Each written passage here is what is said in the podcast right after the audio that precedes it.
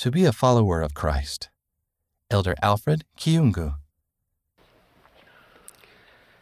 In my personal study of the scriptures, I have been impressed by the conversion Saul of the Tarsus, who later became known as Paul, as described in the Bible. Paul was an active man in the persecution of the church and the Christians, but because of the power of heaven and the atonement of Jesus Christ, he was changed completely and he became one of the great servants of God. His model of life was the Savior, Jesus Christ. In one of Paul's teachings to the Corinthians, he invited them to be his follower, as he himself was a follower of Christ.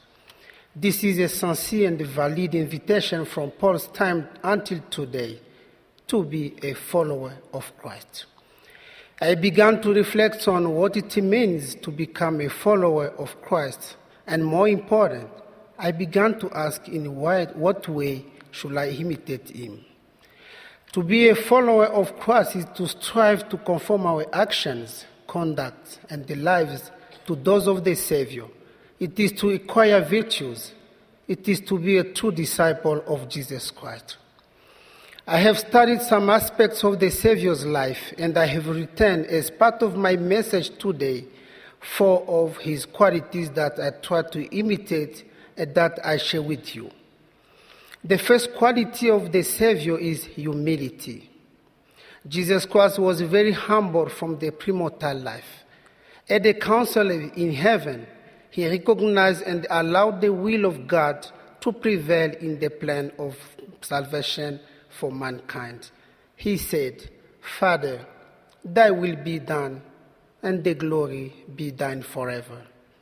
We know that Jesus Christ taught humility and humbled himself to glorify his Father. Let us live in humility because it brings peace. Humility precedes glory, and it brings God's favor upon us.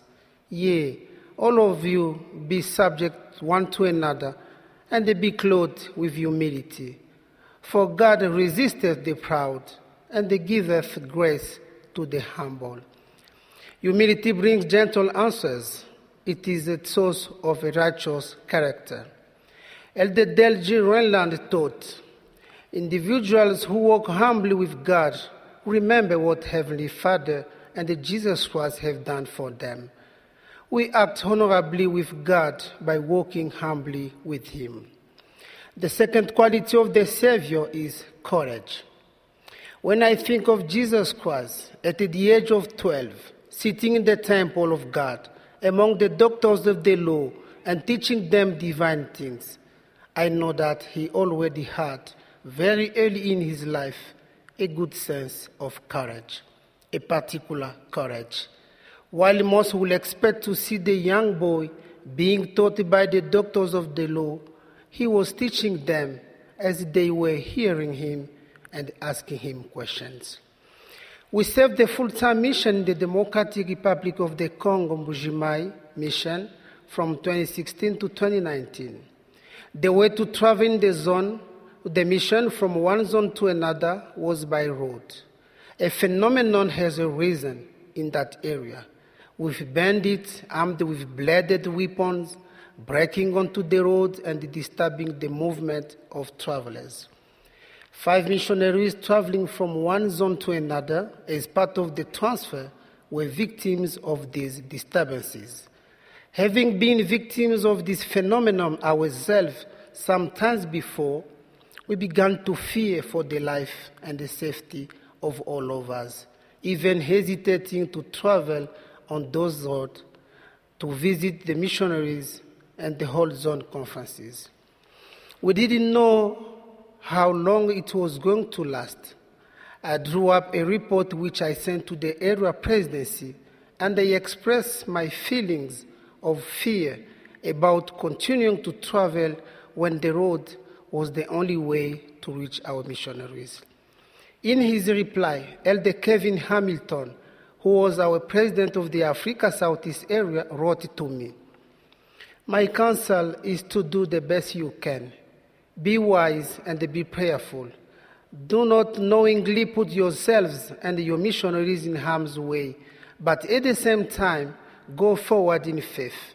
For God had not given us the spirit of fear, but of power and of love and of a sound mind. This exhortation greatly strengthened us and allowed us to continue to travel and serve with courage until the end of our mission, because we heard the direction from our Father in heaven through that scripture. In modern scripture, we read the inspired word of the prophet Joseph Smith, reflecting the Lord's encouragement to us. Brethren, shall we not go on in so great a cause? Go forward and not backward. Courage, brethren, and on, on to the victory. Let us have the courage to do what is right, even when it is unpopular. The courage to defend our faith and to act by faith. Let us have the courage to repent daily. The courage to accept God's will and obey His commandments. Let us have the courage to live righteously and to do what is expected of us in our various responsibilities and positions. The third quality of the Savior is forgiveness. During his mortal ministry, the Savior prevented a woman who had been taken in adultery from being stoned. He charged her to go and sin no more.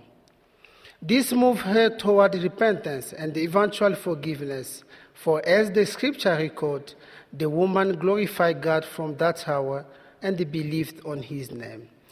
During a Christmas devotional in December 2018, our dear President Russell M. Nelson spoke about four gifts we have received from the Savior. He said that one gift the Savior offers is the ability to forgive. Through his infinite atonement, you can forgive those who have hurt you and who may never accept responsibility of their cruelty to you. It is usually easy to forgive one who sincerely and humbly seeks your forgiveness, but the Savior would grant you the ability to forgive anyone who has mistreated you in any way.